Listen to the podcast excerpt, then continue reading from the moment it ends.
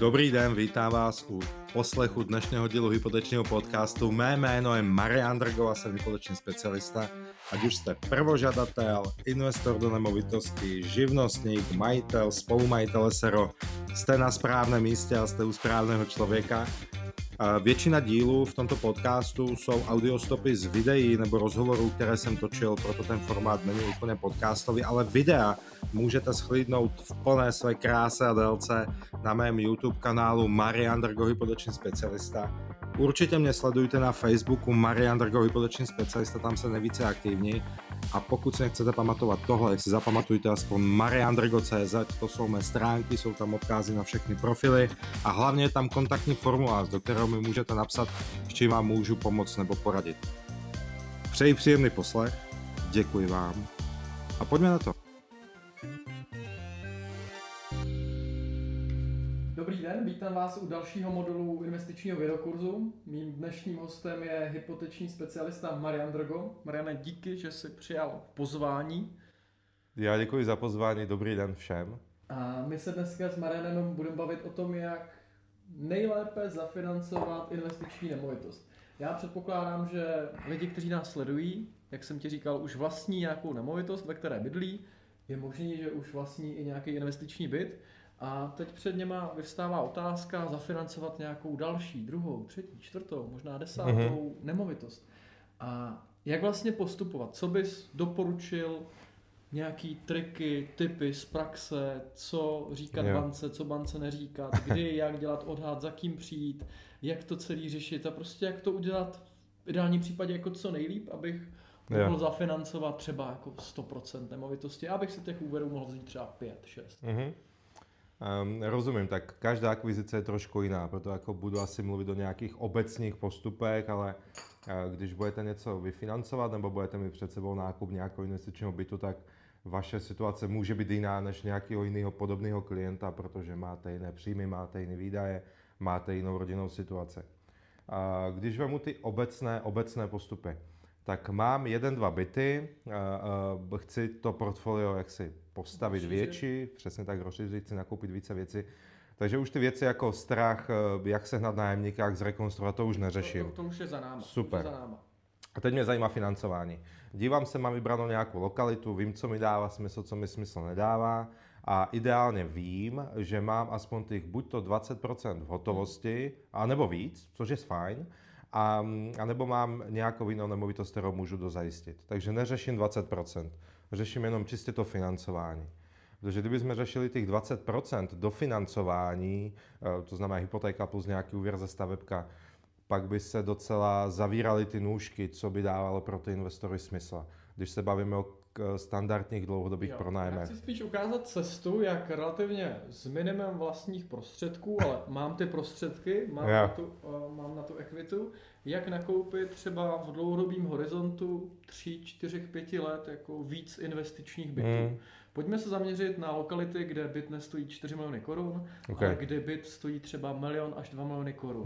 A jak to celý udělat, jak to třeba nabalit, aby i ten první, druhý investiční byt, aby to nájemný, třeba mi banka počítala do toho mýho dalšího jako budoucího příjmu, abych prostě každý 2-3 roky třeba mohl koupit jako další investiční nemovitost. Jak to celý jako postavit? Tady to kolo, jak to celý roztočit a zafinancovat? Nechápeš? Rozumím. Nejdříve si nechat spočítat jakoby svůj úvěrový rámec, kde se, za kolik můžu nakupovat na základě příjmu, ať už je to zaměstnání, podnikání plus nájmy. Spočítat si úvěrový rámec. Přesně tak. Dobrý point. U koho? Kde? V bance? Jít do banky, kde mám účet? Nebo jít do banky, kde už mám jednu hypotéku? Nebo jít za nezávislým finančním poradcem? Co je lepší cesta? Můžeme řešit oboje cesty. Časově úspornější a lepší cesta jít za někým, nějakým hypotékářem, finančním poradcem, za někým, kdo pracuje pro větší portfolio bank, než je jenom, že půjdete do Komerčky, oni vám tam něco řeknou, do České spořky vám něco řeknou. Ale to dělá hodně lidí. Proč to dělají ty lidi? Proč jdou do banky, kde mají svůj vlastní účet? Hele, já tomu rozumím. Máš důvěru k té bance. Říkáš si, mám tam historii splácení, moje rodiče tam měli účet, já tam mám od studentských časů účet. A dá tahle ta banka, kde máš účet, lepší podmínky, nebo naopak prostě řekne, hele, tak on za náma přišel, nikam jinde nešel, tak mu to prostě jako natáhne, dáme nahoru. To je individuální, tady není odpověď ano nebo ne. Počítal bych s tím, že nabídku, kterou dostanu, může to být nějaký první draft a buď jasně. to bude férový, anebo nebude férový. A buď ten investor s tou bankou bude vyjednávat, anebo tu nabídku přijme a jde do toho. Přesně tak, u toho prvního, druhého bytu je to v vozovkách jedno, kam přijdete, protože vás hlavně úspora není na úrokové sazbě, i když to je moje práce, snížit úrokovou sazbu, ale hlavně úspora je na té kupní ceně. Pokud rozumíte tyhle logice, tak pak vám je jedno, jestli ta sazba bude 2,29 nebo 2,39, vy chcete zafinancovat. Kdybych já jako klient, nevím, ČSOB, jsem klientem ČSOB, jsem někde zaměstnán, chci koupit byt, tak logicky bych tam šel proto, aby mi řekli, abych se zeptal, jaké možnosti mám u nich. Ale u ČSOB nemůžu to portfolio nakupovat na 80% hypotéky, nemůžu koupit 5 bytů, že jo.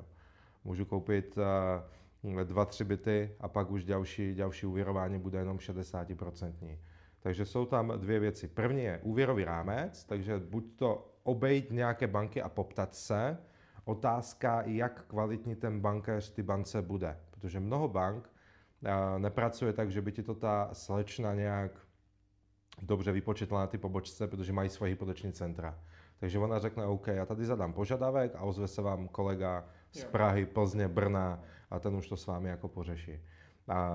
Takže zjistit úvěrový rámec, ať už u hypotékáře nebo obejít si několik bank, klidně do ty svý, to je absolutně korektní. A druhá věc je zjistit, pokud už něco mám a chci nakupovat něco dalšího, tak se zeptat toho bankéře nebo toho financiéra, hele, mám už 2 byty, bude v nějaké bance OK, když budu kupovat třetí zase na 80% financování, anebo mám 2 byty na hypotéky a 3 byty už jsem koupil v keši, mám 5 nemovitostí. Některé banky se dívají do katastru, kolik vlastně už nemovitostí. Mm-hmm. To je příklad Sberbanky, to je příklad Equi. Kde to dělají? Protože pak už jsi investor. Víš? A nahlíží se na tebe líp nebo hůř? Jsi rizikovější nebo naopak jsi schopnější, protože už těch bytů máš víc? Není to rizikovosti, je to nějaká míra akceptace nebo implementace toho doporučení České národní banky ohledně investičních hypoték, takže pak už řeknou, hele, on už má 5. nemovitost a i když má jenom 1 hypotéku, tak velmi pravděpodobně ta 6. nemovitost nebude na bydlení, i když nám říká, že je. Tak ano, mu vlastně dáme 60. úvěr je primárně určen pro vlastní bydlení. Vlastné bydlení, rekreace, ano. Jo. Takže jsou banky, buď to si to portfolio začnete stavět v nějakých bankách, kterým to je jedno a zajímá je pouze bonita a pak si to ta banka interně překlopí, že to už není standardní hypoteční úvěr, je to investiční úvěr, ale LTV 80 a splatnost taky 30, anebo musíme dělat šachy s bankama, kde víme, že v ČOBce si zafinancujeme 2-3 nemovitosti, příklad, pak můžeme jít do nějaké jiné banky, pak můžeme jít tomu do Wüstenrot a to si myslím, že je docela tip, který stojí za to. Jim je v principu jedno, jestli už máte 4-5 bytů, 4-5 hypoték. Je zajímá, kolik u nich máte hypoték. Takže já už můžu mít 5 úvěrů a teď si koupit 3 byty na 1 úvěr, nebo 3 byty. Ale ty úvěry, ta zadluženost se ti promítá do bonity. Přesně tak, to jsou všechno výdaje. A promiň, ještě ten úvěrový rámec je v rámci té tvé celé bonity, nebo v rámci jako jedné banky? Jak to mám chápat? Úvěrový rámec je, kolik si já můžu půjčit z různých bank, z různých zdrojů? Celkově. Když půjdeš k nějakému hypotékáři, tak tento propočítá a řekne ti, podívejte, v Komerce vytáhneme 7 milionů, v ČSOB vytáhneme 6,5, v České spořitelně 6,2. Jo. Takže to úvěrový rámec se jednak propočte napříč trhem a taky na základě příjmu výdajů DTI, DSTI. Někdy víme, že s DSTIčkem můžeme pohnout, když máme o co tu argumentaci opřít. Řekneme, OK, klient už má 6-7 bytů, teď chce koupit další, ale DSTI mu nevychází 45, vychází mu 55. Tak to jako zkoušíme vždycky na výjimky. Mají nějaký omezený budget, kde můžou schvalovat i výjimky.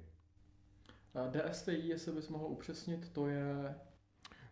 To je maximální Česká národní banka na podzim 2018, nebo respektive na podzim 2018 vstoupily do platnosti parametry, hlídání parametrů DTI, DSTI, o tom jsme také točili video.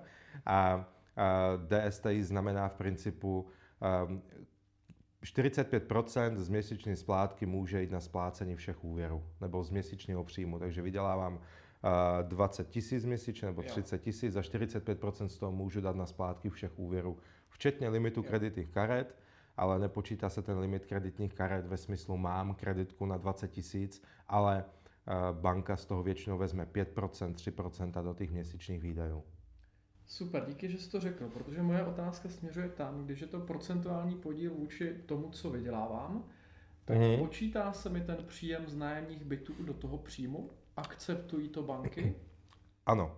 Buď to ten příjem bude v daňovém přiznání, pokud jsem nakoupil něco rok předtím a mám to v daňovce, anebo jsem se teď jaksi rozvášnil a nakoupil jsem více bytů a ještě to nemám v daňovém přiznání. Když už to budu mít v daňovém přiznání. Tak je to v pohodě. Tak je to prostě akceptovatelný příjem. Ano. I kdyby to tam nebylo. I kdybych koupil něco v únoru a už v červnu, v červenci chci žádat o další hypotéku, tak řeknu bance, banko, podívej, tady mám byt, který jsem koupil tento rok, už mám s něho příjem, tady je nájemní smlouva, tady jsou výpisy z účtu a už jdeme tomu 50% z toho nájmu započtou jako do tvých příjmů. To je dobrý, takže ale počítají ty byty, které už vlastníš a pronajímáš, nepočítají budoucí příjem, že z tohoto bytu, který chci koupit, budu mít budoucí příjem, to se nepočítá. To se také počítá, ale teď pokud chceme vytáhnout Když započteme ten budoucí příjem z našeho pohledu na nemovitosti, kterou kupujeme, tak v případě bytových jednotek by nám to stáhlo LTVčko, to znamená poměr výše úvěru vůči hodnotě nemovitosti odhadnuté bankou na 60%. Takže můžeme, ale buď to dáme do toho více vlastně equity, anebo dozajistíme jinýma nemovitostma. Takže pokud někde v podnikání budu vydělávat třeba 50 tisíc, a už budu prostě ten limit už budu překračovat, ten DTI, DSTI, ale z těch nájmů, z těch mých dvou bytů mi tam bude plynout třeba z každého 10 tisíc, tak pro tu banku budu vydělávat 70. Pokud to nebudu jako nějak danit, nebo takhle ne danit, ale nebudu to optimalizovat, nebudu tam dávat paušál, nebudu tam dávat žádný výdaje, prostě řeknu, že 10 tisíc jsem přijal a mám s tím 0 výdaje. Takže je to další příjem navíc. Teď myslíš příjem z bytu, které už vlastním? Který už vlastním. Okay. Abych další rok v tom daňovém přiznání neměl těch 50 tisíc za měsíc, ale měl už třeba 70, že mám dva byty, které mi vydělávají. Tak jestli tímhletím dokážu se dostávat k tomu, že do budoucna jsem pro banku vlastně ještě zajímavější. Ano, nenarážím na ty parametry. Po nějaké době jako zaměstnanec, pokud nemám rychlý kariérní růst a nakupuju, tak k nějakému stropu se vždycky dostanu. Tak to bohužel je i u živnostníků, podnikatelů, velmi pravděpodobně časem ano. Co se týče toho výpočtu příjmu z nájmu, tak pokud ten příjem už mám v daňovém přiznání a dejme tomu uplatňuju paušál, tak můžeme vybrat banku, která s tím paušálem 30% umí pracovat, takže si ho poníží na 20%, což je super. A tím pádem zase nám to trošku zvýší ten úvěrový rámec u té konkrétní banky. A nebo dávám do nákladu všechno, odpisy, benzín, cokoliv, protože příklad jsem živnostník, který má paušál, nebo jsem zaměstnanec a mám účet za telefon, účet za benzín a nemám si to kde uplatnit, tak to spálím, ty náklady vůči příjmům z nájmu. Tak zase můžeme vybrat banku, která se nepodívá na to, že máte za rok papírově 1000 korun zisk, protože vědí, že jsou tam odpisy, že jsou tam náklady. Tak můžeme vybrat banku, která řekne OK, tak víme, že tam odepisuje, víme, že tam pálí náklady, vezmeme ten jeho příjem z nájmu, ať je 100 tisíc, milion nebo cokoliv, očistíme ho nějakých 30% dolů, možná ještě z toho odečteme jako pomyslně 15% daň a ten zbytek mu započteme. To je z toho, co je v daňovce. Z toho, když to ještě v daňovce není a já už ten byt vlastním a už mi peníze chodí na účet, nájemníci jsou spokojeni a taky, že jo, tak pak se tam dělá posudek na jakési obvykle nájemné. Takže já nemůžu se domluvit s kamarádem, že nemůže být situace, že bych pronajímal byt někomu, ale pak se domluvím s kámošem, hele, já ten byt pronajímám za 12, ale ty mi poslali 20 tisíc. Protože když budu chtít uplatnit příjem z nájmu, který ještě nemám daňovém přiznání, tak stejně to půjde na posouzení obvyklého nájemného. Podívej se, OK, je to byt 2.1, 50 metrů, obvyklý nájemný je tam 12 tisíc, tak z těch 12 tisíců odečteme, banka interně odečte 30% na paušál, v případě, že by byl paušál, a 15% na daň ze zisku z příjmu. Takže nějakých 50-55% nám vezmou jako do toho, do ty bonity teď aktuálně. Každá banka to má trošičku jinak, proto je fajn obejít si nějaké banky, ale co se stane reálně?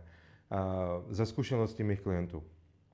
Přestane je to bavit, protože druhá, třetí banka, vždycky tam budou nějaké drobné niance, co už... Přestane to bavit klienta? Přestane to bavit klienta, přestane to bavit. Jako odpálí ho jakoby ten bankéř. Jo.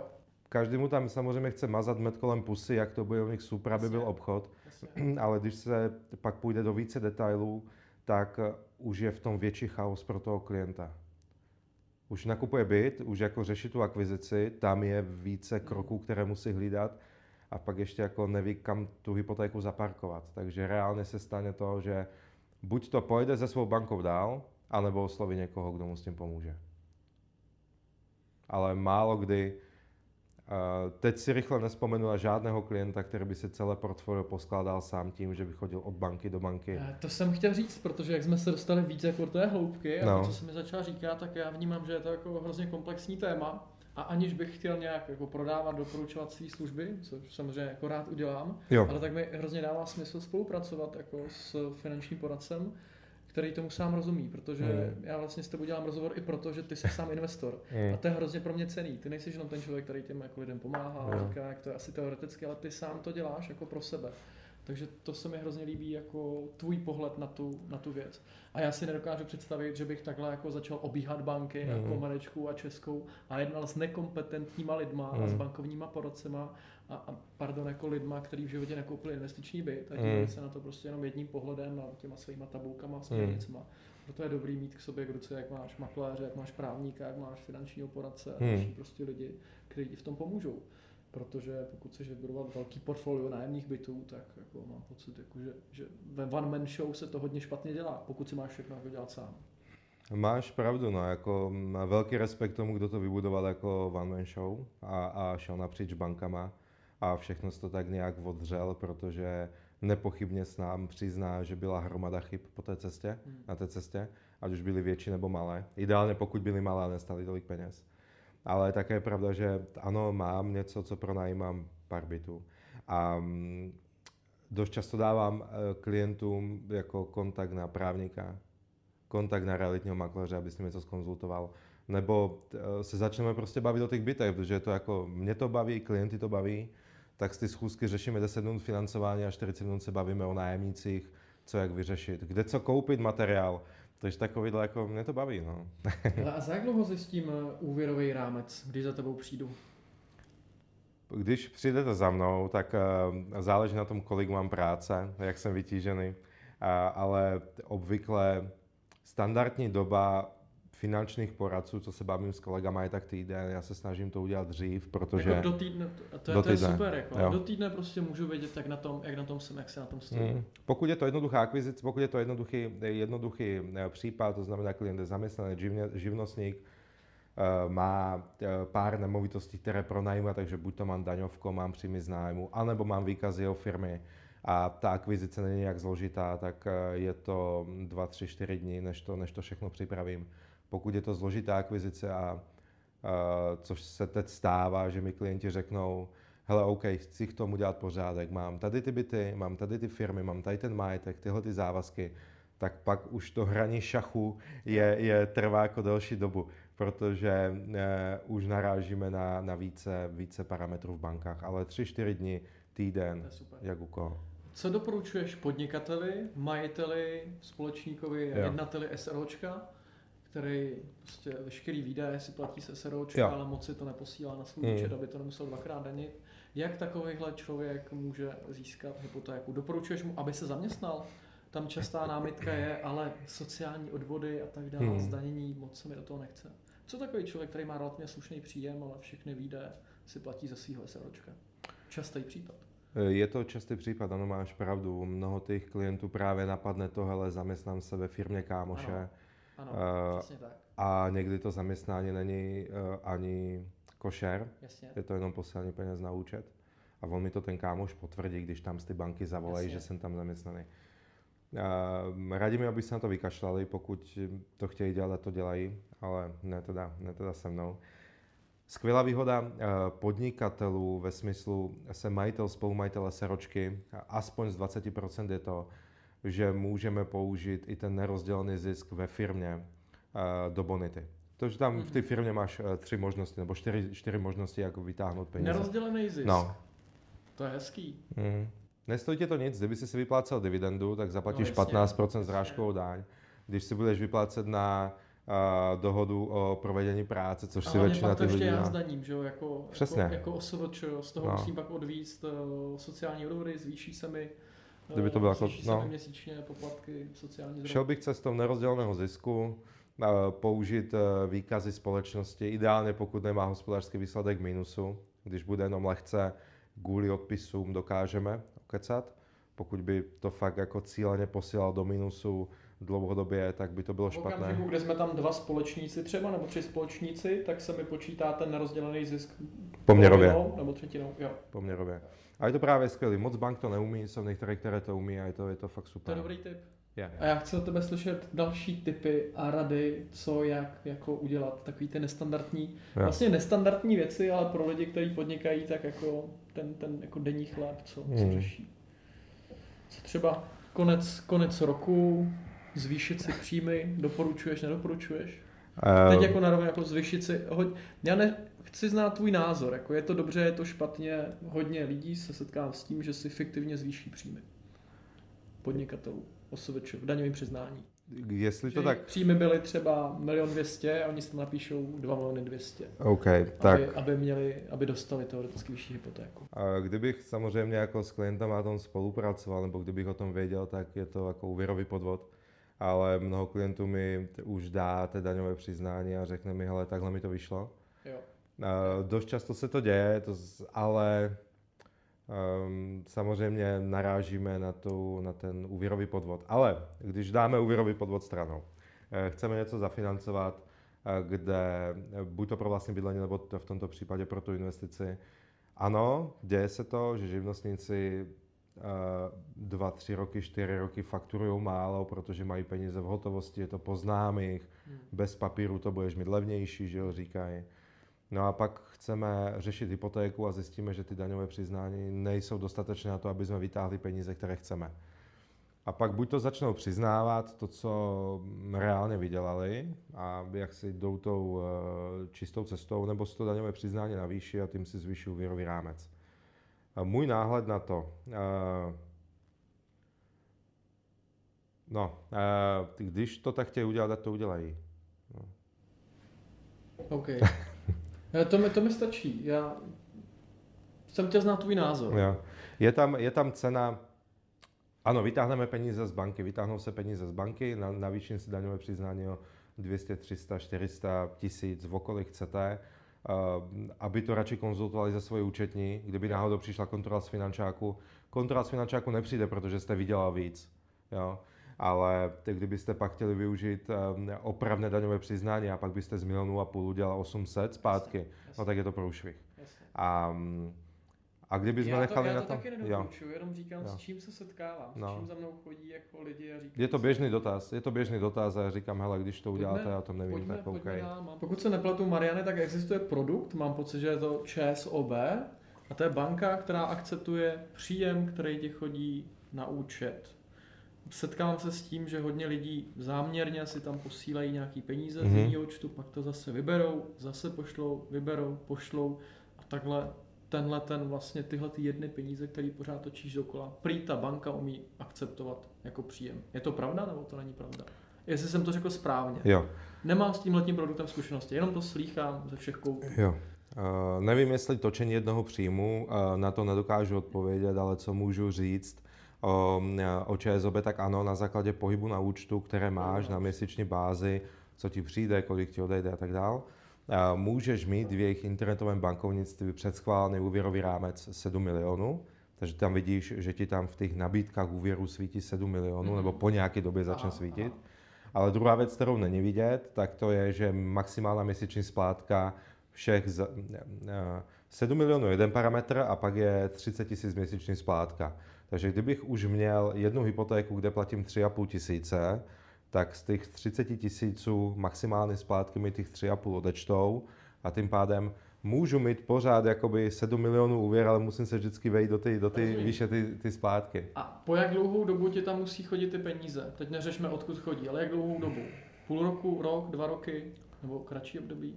Obecně je to kratší období, ale spíše záleží na tom algoritmu ty banky, kolik ti tam chodí peněz, kolik ti tam zbývá.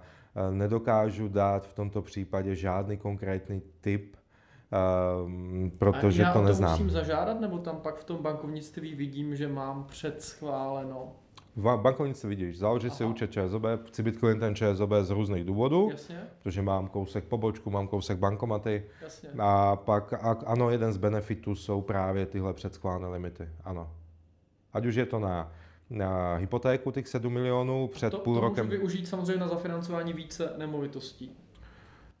Se vlezu do té splátky 30 tisíc. Ano, ale pak je druhý parametr LTV, nebo spíš třetí parametr LTV, pokud bereme vyšší úvěru, vyšší měsíční splátky a pak LTVčko, protože už tam asi nekoupím čtvrtý, pátý byt na 80, to už by byly 60% úvěry. U těch předschválených limitů v ČSOB to funguje tak, že ano, chci koupit první byt, tak můžu využít... Řeknu bankařce, hele, mám tady předschválený limit, viděl jsem to bankovnictví, chci to využít, a ona řekne super, tak nám nemusíte dokládat potvrzení o příjmu, jenom prohlásíte, kolik vyděláte. Samozřejmě riskař. On je scoring taky samozřejmě. Přesně, ale riskař si může vyžádat jako to potvrzení o příjmu a výplatní pásky. Jo. Takže to není vždycky tak jednoduchý. Prostě přesně tak. Individuálně banka přesně ke každému člověkovi přesně na základě jeho historie, příjmů, výdajů a tak dále. Ano, i kdybych jako živnostník tam prohlásil, že beru 120 000. Když to ty uděláš třeba u sebe jednoduše, tak u někoho jiného to může být složitější, protože prostě má za sebou jinou finanční historii. Přesně tak. Okay. A je důležité vědět, že to není limit, z kterého bych jakoby mohl vždycky ukrajovat, to znamená vyčerpám 2 miliony, zbyde mi tam 5, ale zažádám o hypotéku, ten limit mi zanikne a pak zase chvilku musím počkat, až mi zase stoupne. Jo.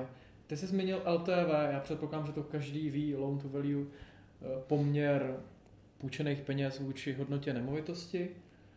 Co když mi nevyjde odhad nemovitosti? Nechám si udělat fyzický odhad, dejme tomu, že kupuju byt za 1,5 milionu, přijde tam odhadce, odhadne to na 1,2 milionu. Okay. A úplně jako s tím nejsem spokojený, protože chci koupit těch bytů víc. Mám na to těch 20-30%, ale nejsem s tím spokojený. Dá se s tím něco dělat? Dá se využít jiná banka, jiný odhad, nebo stejná banka, jiný odhadce, dálkový odhad? Dá se s tím nějak pracovat, když nejsem spokojený s tím, co ten odhadce, jak ohodnotil pro banku tenhle ten byt? Je tam několik cest. V dnešní době je zase častá věc, co se stává.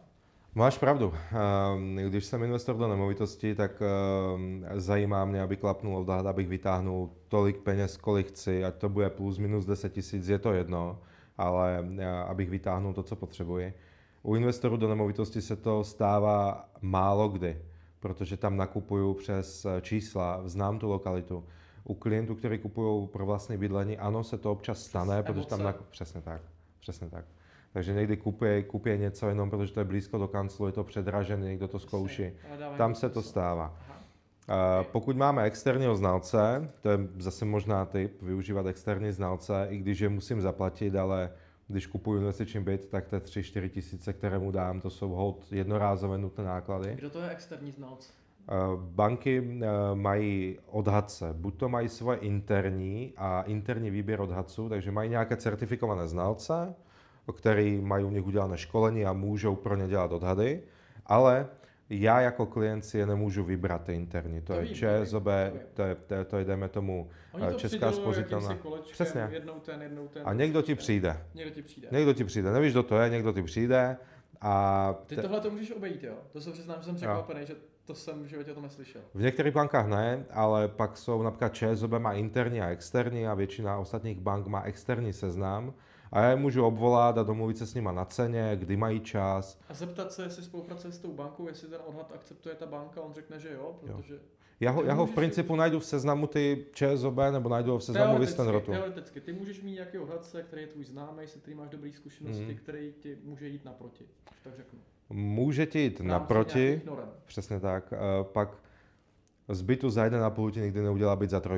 Jasně. Může ti tam jako dát a samozřejmě to by v rámci svého kodexu a tak dále neměl, ale dejme tomu, že by se to stalo, že by napsal OK, nějaké podpůrné parametry, protože ty znalci pracují s porovnávací hodnotou nemovitosti, takže oni vyberou, nafotěj váš byt, popíšou byt, kolik má metrů čtverečních, kolik místností, dostupnost, všude možné a pak, aby a určitě výpočet na základě metrů čtverečních, nějakou hodnotu té nemovitosti, ale pak jako podpůrný argument použijou porovnávací metodu jiných podobných nemovitostí.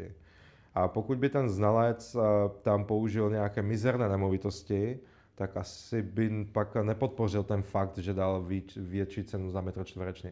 Takže to je možná jedna věc, jak s ním zpracovat, ten znalec by to neměl a měl by být nestranný. Ale není to jenom o tom, že on mi to jako fyzicky vytiskne a dá mi to a řekne mi, hele Mariane, tak udělal jsem ti z 1,5 za 2 bomba, ne? Tak já mu dám jako 3 stranu, díky Franto. Ale ten odhad se stejně pak posuzuje na supervizi u banky. Tam jsou interní znalci a ty se dívají do cenových map a do svých interních map. Takže pak si to prostě musí obhájit u banky. Takže je to, jako může ti pomoct drobně. Jo. Chápu to tak. Jako protože naproti o pár desítek, to záleží na hodnotě bytu.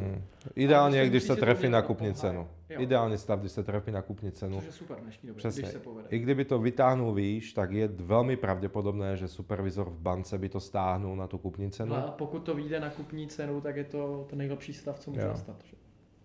U těch investorů to většinou vychází, protože fakt jako kupuješ něco, co dává smysl, nekupuješ jako předraženou kravinu. A pak nedoufáš, že najdeš někoho, kdo tam bude bydlet za hodně peněz. Prostě jdeš do toho jako na základě čísel. Jo, ale to jsme díky za tuhletu odpověď, ale vlastně jsem asi položil ještě zatím druhou otázku, ale moje první otázka byla, když odhad nevyjde. Co s tím? OK. Teď už vím, že do budoucna budu využívat, najdu se externího bankovního poradce, vytvořím si s ním nějaký vztah, pokusím se jít touhletou cestou, ale když mi banka přidělí svýho, a byt za 1,5 vyjde na 1,1 a mně se to úplně nelíbí, můžu?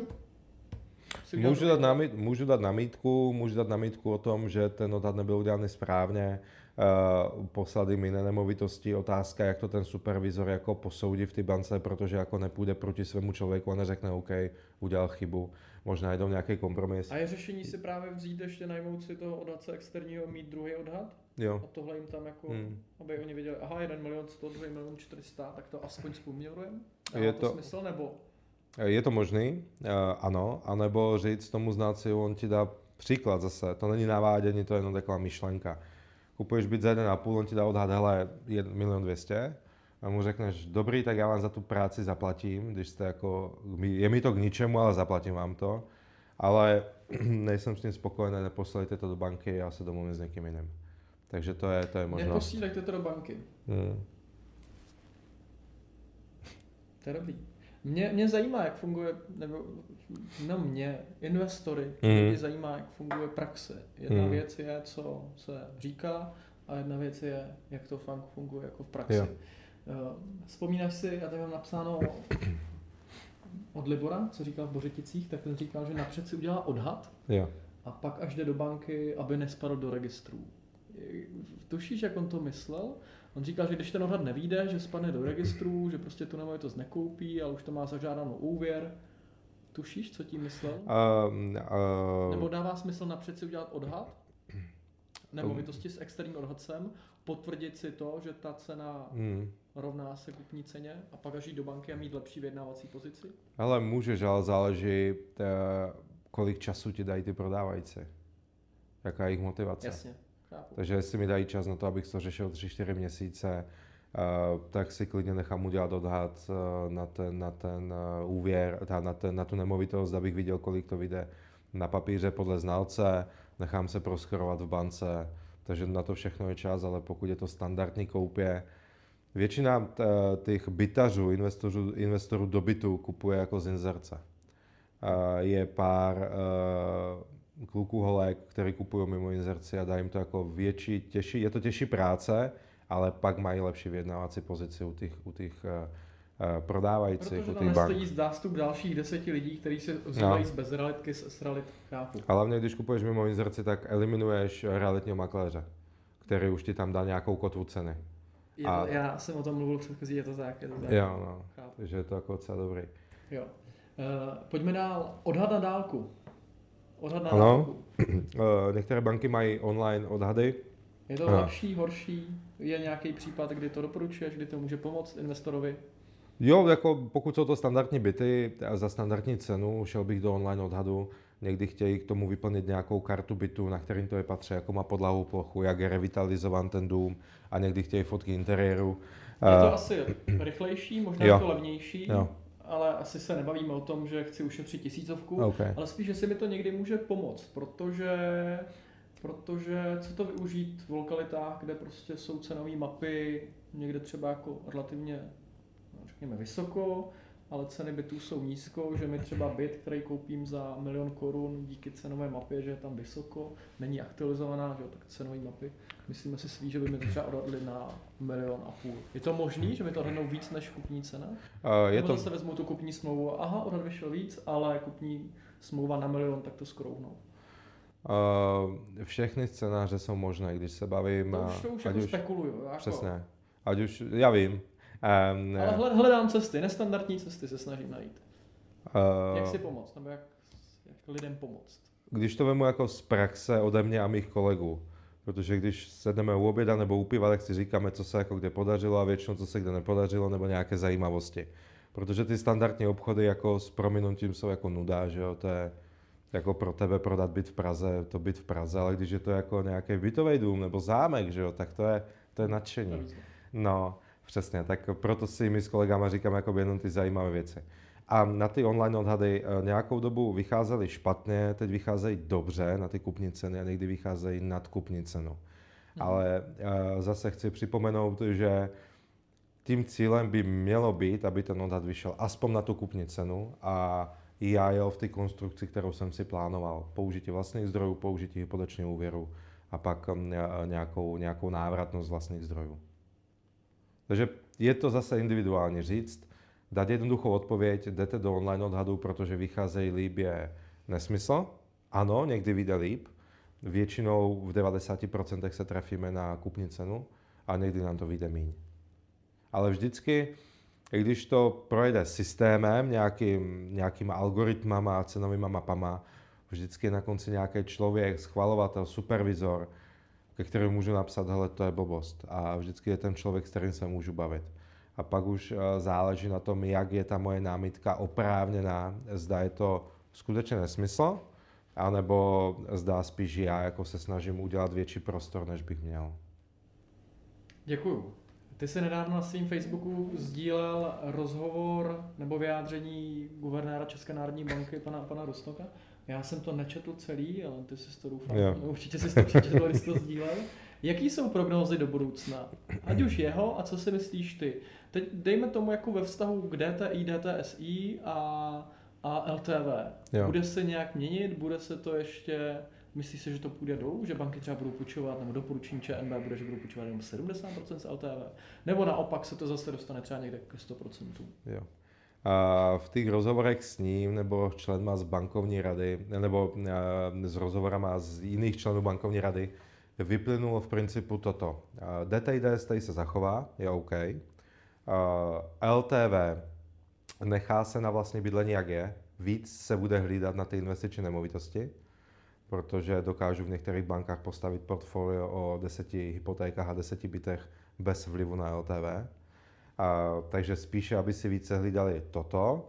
A co se týče úrokových sazeb, které zajímají taky klienty, kam budou růst, tak teď se nebudou navyšovat tím, že by Česká národní banka pracovala s nějakýma základníma úrokovými sazbama, ale stejně se navýší na základě rozhodnutí z roku 2018, a to je navýšení tzv. Proticyklické rezervy bank. Proticyklická rezerva bank znamená to, že v principu banka 1 000 000 půjčí klientovi a z toho ještě plus nějaké další peníze si musí dát do rezervy, aby měla vytvořený dostatečný budget na to, kdyby ten trh šel dolů. No a ta proticyklická rezerva se od začátku roku 2020 navyšuje o 0,25% a pak v dubnu, myslím, nebo březnu o ďalších 0,25%, takže příští rok o 0,5% z každého úvěru banky si musí odkládat stranou.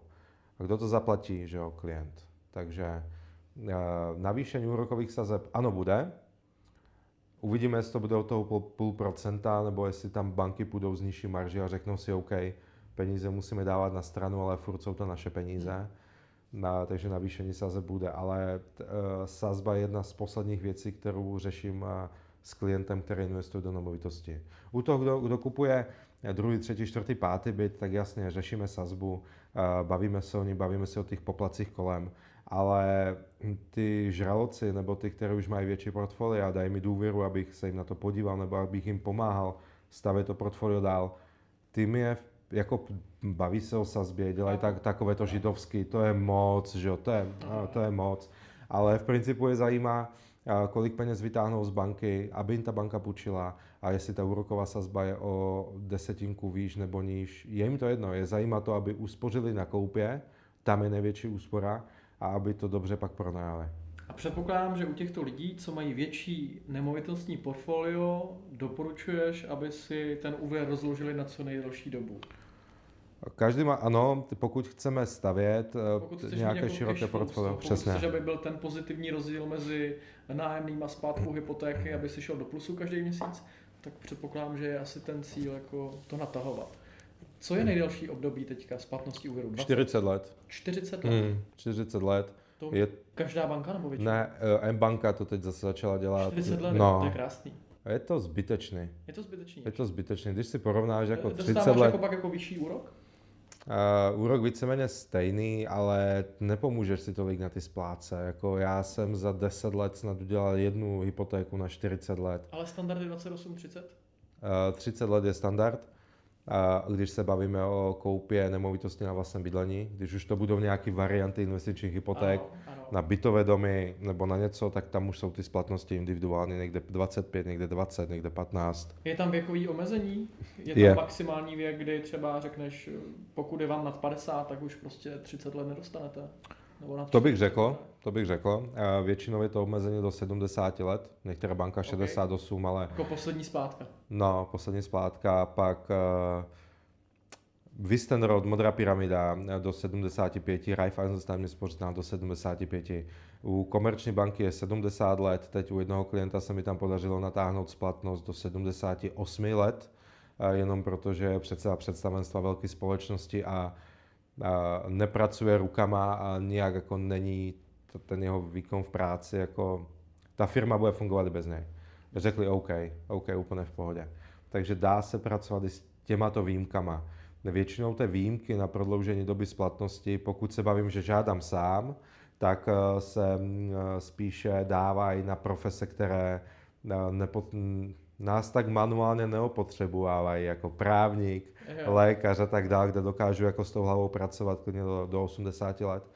A nebo pak si vemu spolužadatele, ale dejme tomu, vemu si tátu, vemu si, nevím, někoho, já jsem mladý, vemu si staršího tátu, který má větší příjem, ale pak musím splňovat nějaké podmínky na to, abych aspoň dokázal splácet tu splátku, aby ten můj příjem byl aspoň ve výše ty splátky úvěru. Každá banka to má trošku jinak a i když si hromada těch mých klientů, kteří si staví investiční portfolio a bere úvěry na 30 let, což už jako mi je jasný, to mi nemusí říkat, jakou chtějí splatnost, ani mi nemusí říkat, jaký chtějí fix, protože vím, že když jsou sazby dolů, tak jdeme 10-15 let, 7-10-15, to je jasný.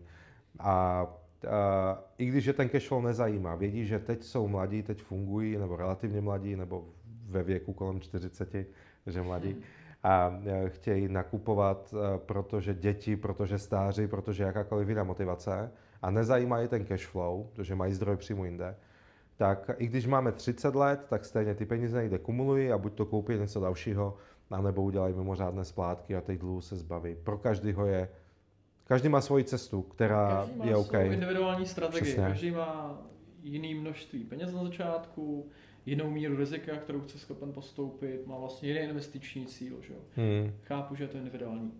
Moje poslední otázka je, pokud investor dnes zafinancuje nemovitost, za nějakou částku se splatností 28 let, dejme tomu, a s fixem na 5 let, tak po těch 5 letech, pokud je tvůj cíl být cashflow investor a mít z toho jako reálně co nejvíc, ten rozdíl mezi splátkou hypotéky a nájemným, doporučuješ, aby se udělal nový odhad, protože ta nemovitost, která před 5 lety stála 1,5 milionu, tak novým odhadem třeba bude její hodnota 2 miliony korun, a aby se zase po těch 5 letech natáhla splatnost hypotéky opět zase na 28 let, jde to, abych vlastně už budu splácet míň a zároveň z jiné částky bude vyšší odhad a prostě sníží se mi ta měsíční finanční zátěž a budu tam mít větší cashflow.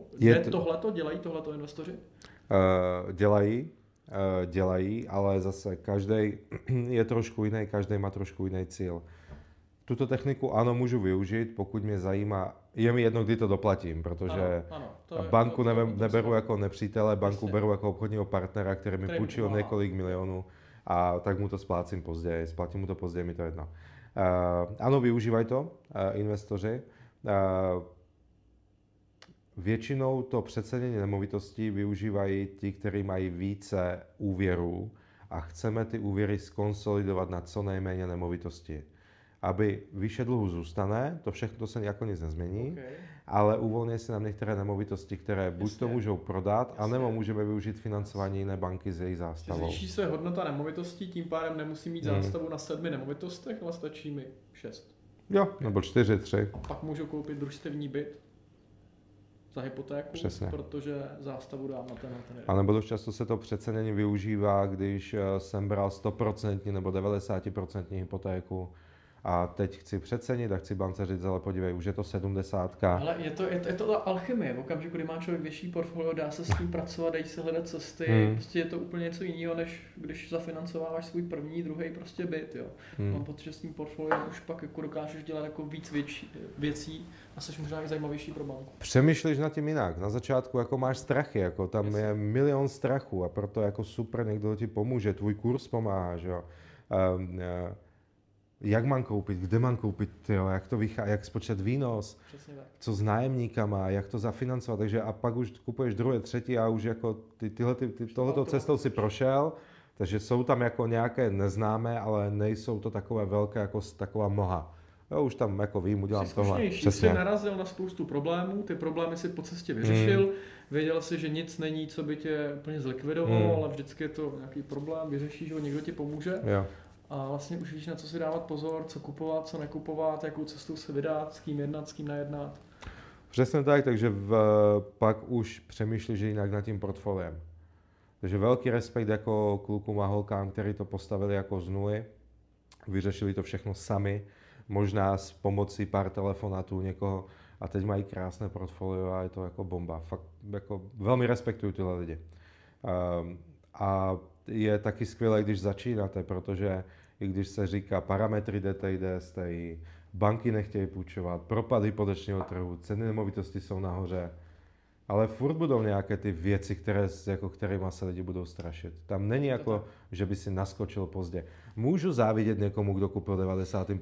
byt za 40 000 a teď má hodnotu 2. A co, budu závidět a nebudu mít nic? A nebo si řeknu, hele, je to, jak to je, jdeme dál? Přesně tak, protože v roce 2030 ti budou závidět lidi, kteří si budou říkat, hele, on byl chytrý, on koupil v roce 2019, 2020, to ty ceny byly ještě za dobrou cenu. Přesně tak, to je to samé, to už vidím jenom... Konstantně stoupají. Jako. Když předěláváme odhady z 2010, z 2011, říkám, vy jste koupili garzonku v Praze za 1 milion? A to byla drahá. To jako dobrý. To je téma samo o sobě. Mariane, moc děkuju za tento rozhovor. Já myslím, že to bylo obohacující i pro mě a bude to zároveň obohacující i pro klienty nebo členy tady toho investičního videokurzu. Ještě se chci na závěr zeptat, tvý konzultace jsou spoplatněný? Nebo jak ty funguješ, kdyby někdo měl zájem využít tvý služby? Jo. Může se s tebou spojit, nebo jsi vytížený? Jsem vytížený, ale možná roky ne. Klidně se může se mnou spojit, můžeme se vidět osobně v Praze, můžeme si popovídat po Skypeu, zatelefonovat si. Je to v pohodě, moje služby nestojí nic, ale na rovinu už jsem se naučil jako rozpoznávat, kdy to někdo zneužívá, aby si udělal do mě druhý, třetí, čtvrtý názor. Tak pak jako z té akvizice vystupuju, protože já jsem placený z toho výkonu, z té realizace toho obchodu. A ne proto, abych jaksi do kolečka, že jste byli u šestého poradce a sedmé vám to, no neudělá vám to líp. No. Vemte si jednoho, dva, ale zavolejte mi kdykoliv, napíšte mi na e-mail, podívejte se na moje stránky marieandre.cz, na Facebooku Marian Drgový podléčný specialista. Když vygooglujete moje jméno Marian Drgo, tak mě najdete. Není vás víc. Ne, není nás víc. Tam se můžete se mnou spojit a kromě těch kalkulací na úvěry, tak klidně vám jako zdarma nezištně pomůžu i s těma zkušenostma, řešeníma problémů, které mám u mého bytového domu, u mých bytů, takže velmi rád. Baví mě to mluvit nebo pomáhat někomu ohledně těch nemovitostí, když jako z toho nemám žádný příjem, ale je to nějaká taková moje vášeň, takže ještě tak. Ještě jednou díky, Mariane, a velký poděkování. Tohle byl Marian Drgový, hypoteční a finanční specialista. Děkuji. Děkuji taky. Děkuji.